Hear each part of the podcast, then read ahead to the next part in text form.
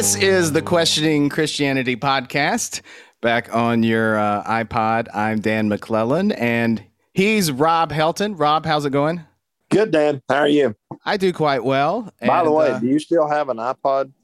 Uh, no, but they call them a podcast, so I just okay. assumed. I I, I, have, I don't think I actually ever had an iPod. I wasn't. Uh, I wasn't cool okay. enough or uh, wealthy enough to even afford one. Not even one of the little sissy iPod Nanos.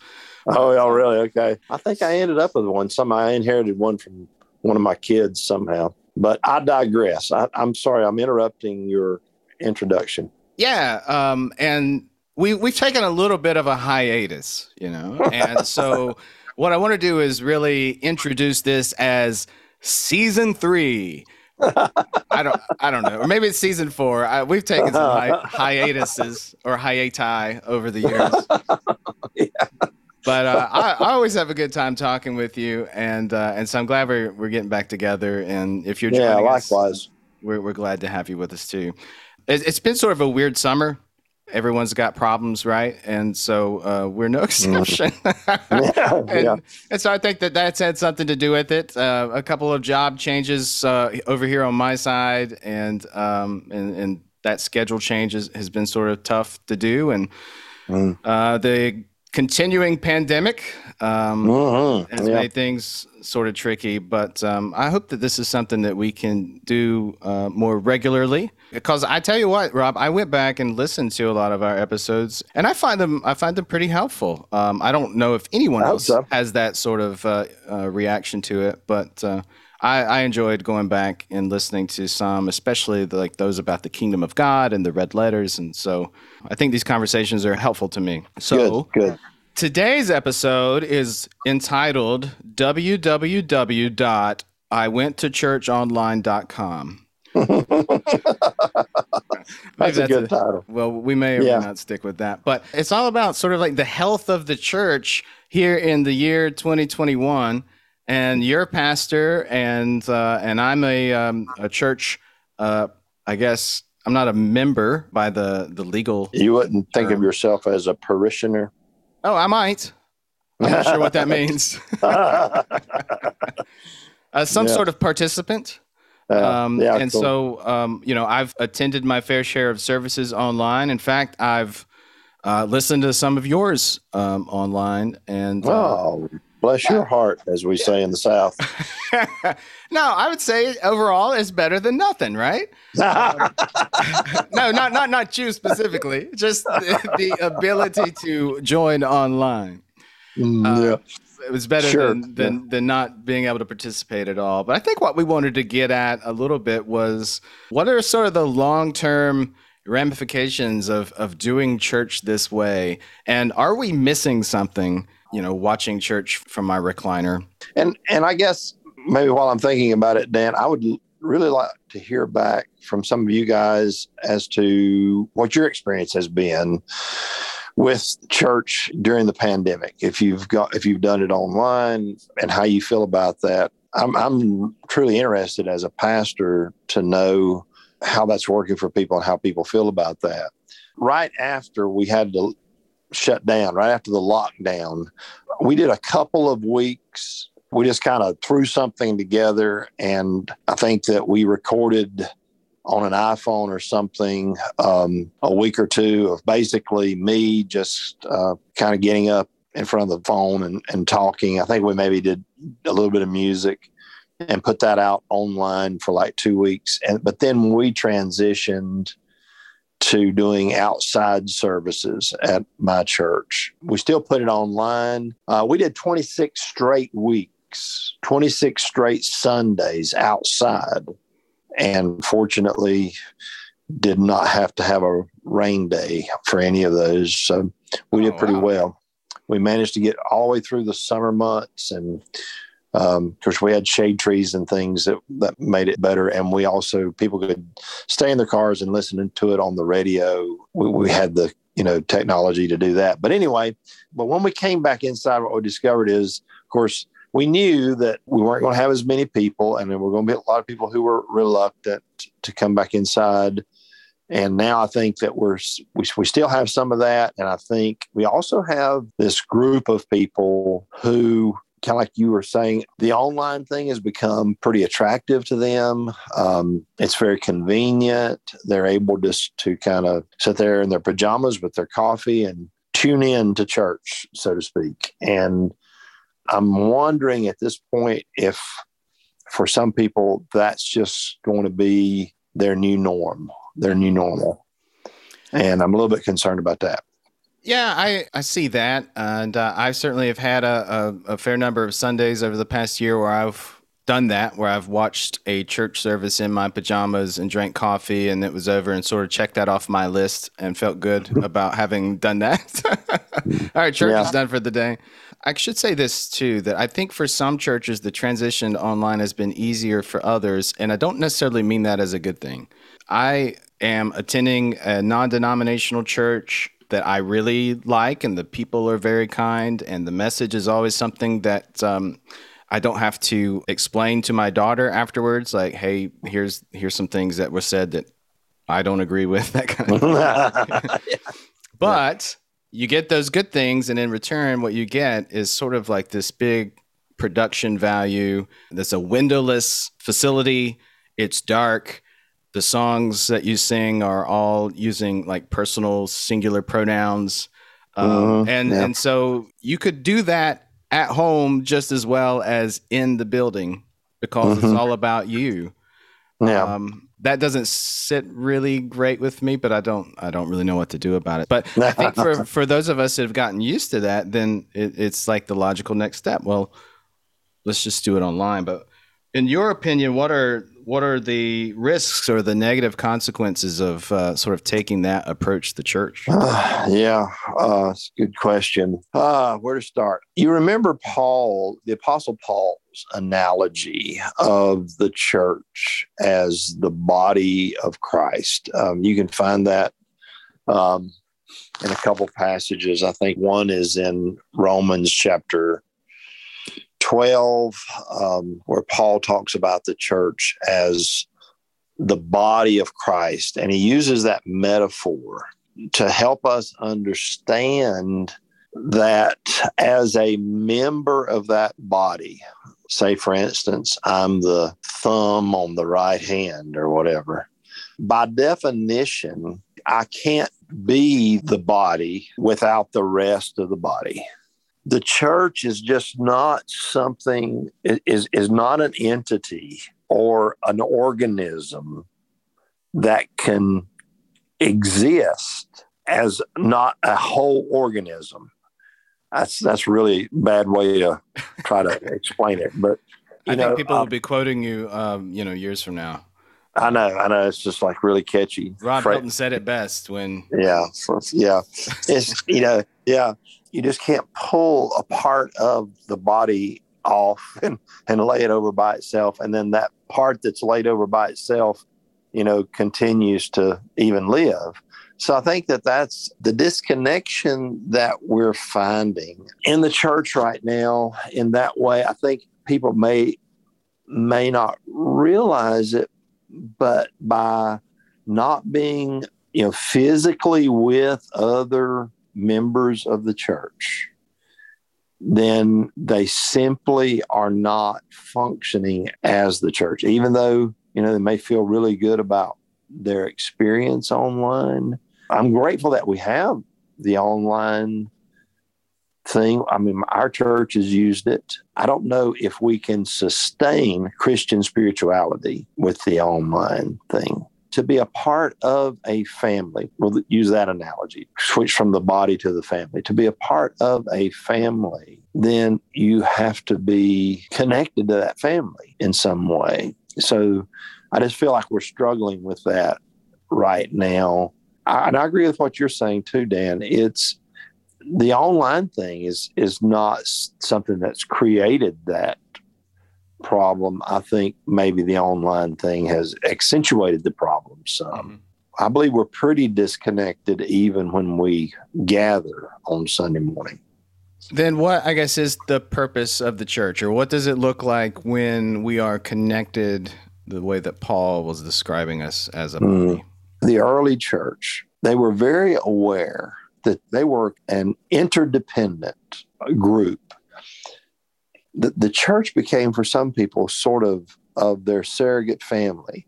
Some people, when they became followers of Jesus, were rejected by their biological families, and they turned to the church to be their new family. And so they did life together. They provided for one another.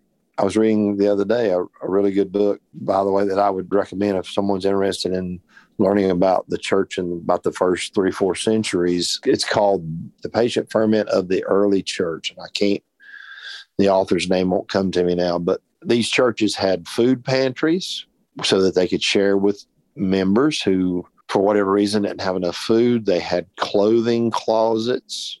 They didn't have church buildings. They were house churches. You have to remember that they weren't really recognized, and for a while they were persecuted, and so they they didn't really have opportunities to build churches until after Constantine made Christianity legal. For them, church was like doing life together every day. They would meet in the mornings before they went to work and pray together, and then they would, you know, all go out and do their jobs. And it wasn't a commune. They didn't live together necessarily, but they did life together. And I think, Dan, that um, I'm not saying that we have to try to recreate that, but but we're like a long, long way from that right now, I think. Yeah, I was just thinking, you know, how how busy we are, and getting together once a week is a struggle. Mm-hmm. Getting together twice a week would be like uh, something maybe you could do a time or two a year. But mm-hmm. uh, the idea of like going about day to day as a surrogate family um, is, is very different, very different mm-hmm. from where we are. Sure. Yeah. I don't think we have to replicate that. One of the beauties, beautiful things about the church is that whatever circumstances the church is in, they seem to adapt to, to whatever those circumstances are. I think that maybe we need one another more than we realize. But because of these busy lifestyles that we lead, we're shortchanging ourselves a little bit. One of the things that the church did that I find interesting, and it's different from the way we do church now, another another thing about the early church is they didn't do evangelism. Their goal was not really to go out and get new people to come into a Sunday morning worship service. In fact, their worship services were closed to the public. You couldn't come to worship if you were not already a Christian, which I found really weird. I don't think we necessarily need to replicate that either. But yeah, this is the first I've heard of that. Yeah, that's part of why they had this very close-knit family. You might wonder, how did the church grow in the first three centuries then? And they and they grew exponentially during that period of time. They just went out into their communities, and they just lived life so differently from what we would call the pagan world. People were just really curious about these strange people called Christians, and they were kind of drawn to them. They they, they were attracted, you know, to their lifestyle. And so they would ask, why do you live the way you live? And, you know, what makes you so different? And, and then the Christian would take that opportunity to say, well, I'm a follower of Jesus, and if you want to learn about Jesus, then let me introduce you to my bishop. And then, then that Christian would bring his friend. He would become his sponsor, kind of like A A. And he would bring his friend to the bishop and introduce him to his bishop. And then after talking with the bishop, if that person still wanted to learn more about what it meant to be a follower of Jesus, then that person would become a catechumen, a, a student, and they would attend classes, typically in the morning before they went to work and at night when they came home from work. And get this, the average time to do what we would call catechism was three years. Master's degree. Exactly. Yeah.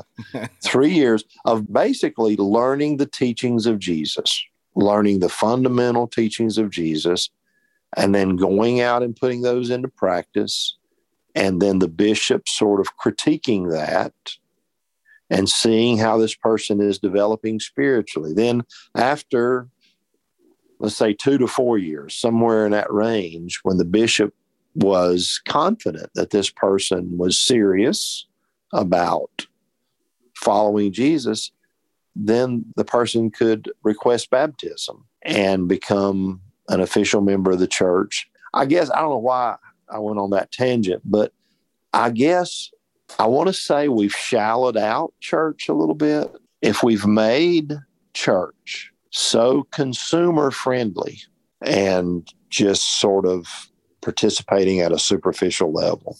Yeah, I got you. I mean, a lot of churches do small groups and some sort of Bible study. I mean, how much focus should we be putting on learning?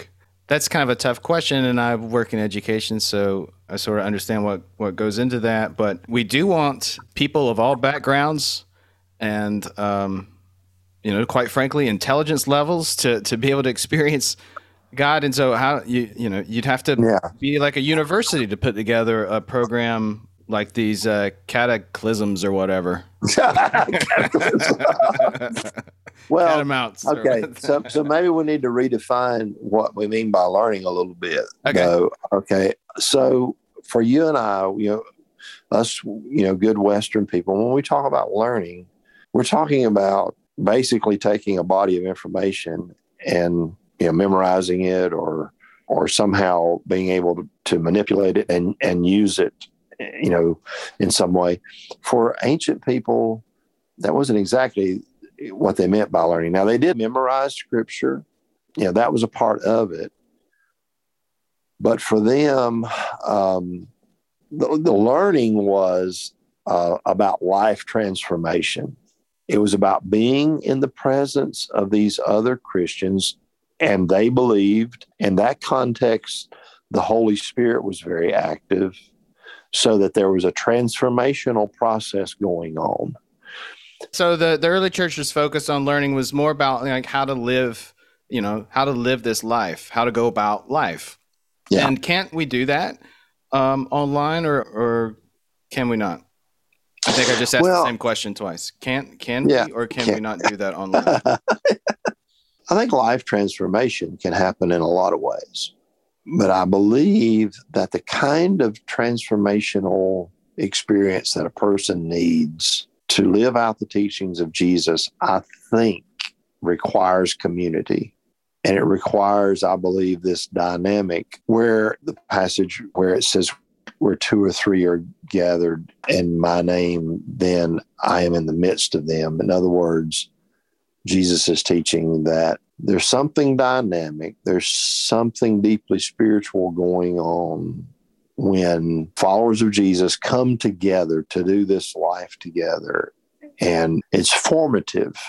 It shapes us. It changes us. So, yeah, I mean, I think that people can certainly develop and grow, you know, doing church online and, you know, watching it. I'm just...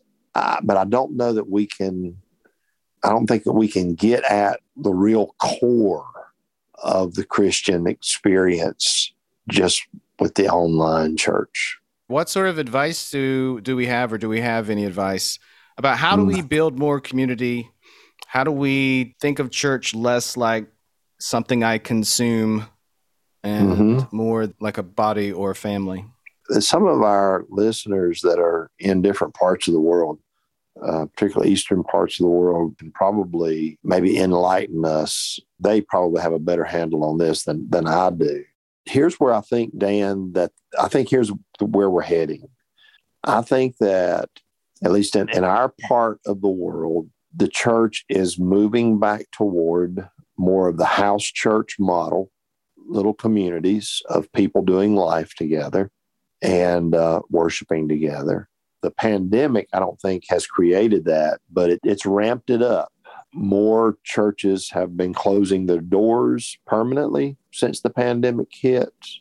More pastors are leaving the ministry since the pandemic hit.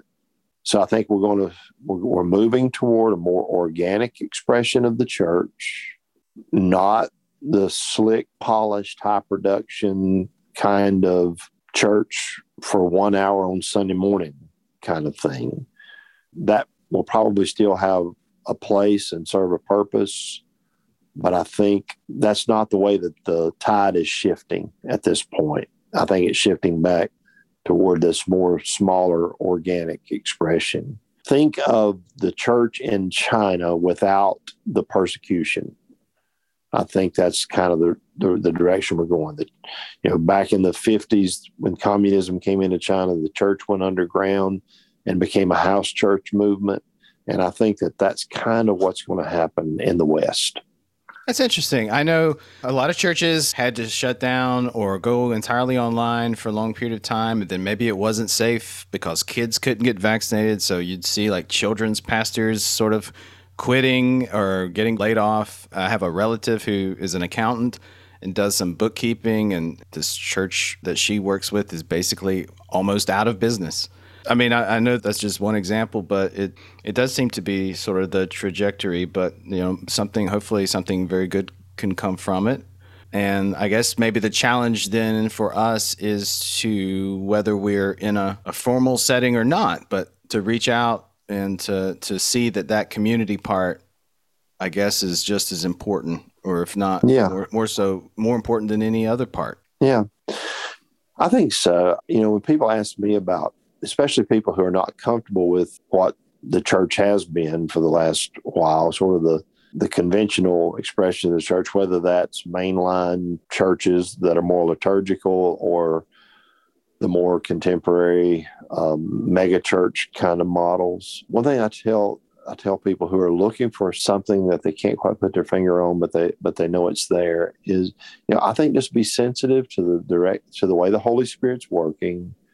Look for relationships, connections that I believe the Holy Spirit is orchestrating, and then be intentional about building on that.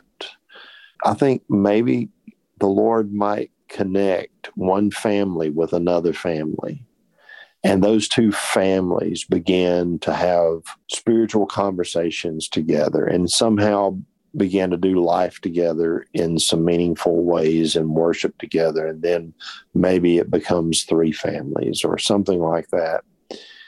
I think that, like a lot of other things, the passage, the Romans eight twenty-eight passage that we quote uh, a lot, that God works all things together for good for those who love him. I think, you know, the pandemic was definitely not good, and God didn't cause it, but God can cause good things to come out of it. And I believe that we're going to see that. Um, we just have to be willing to, you know, be in it for the long haul. I think that's where we'll leave it for today. Appreciate it, Rob. And we'd love to know what you think. Let us know. Uh, send us an email. Uh, you can do that through our website, questioning christianity podcast dot com. You can also message us uh, on Facebook. I think we're on Twitter too, but I don't think Rob and I know how to use Twitter. So maybe maybe stick to one of the first two. But uh, let us know wherever you are in the world, what your church is doing, your view of church, the direction you think it's going. And we'd like to, you know, we'll include it and in, in your questions in uh, our next episode. And Rob, you and I, we've got to come up with some topics for some more shows. This is fun. I want to get back into doing oh, this. I know. Yeah, we needed to see if we can think about um, maybe a, another series of shows or something. We'll, yeah. we'll work on that. Uh, I'm a little reluctant to suggest a topic because the last time I chose the topic, um, we took a nine-month break after that episode. So. I don't think it's because you chose the topic, man. All right. Well, I appreciate that, Rob. Thank you, everybody, for listening. Share this episode with a friend. Make sure you uh, subscribe, and we'll see you next time on the Questioning Christianity Podcast.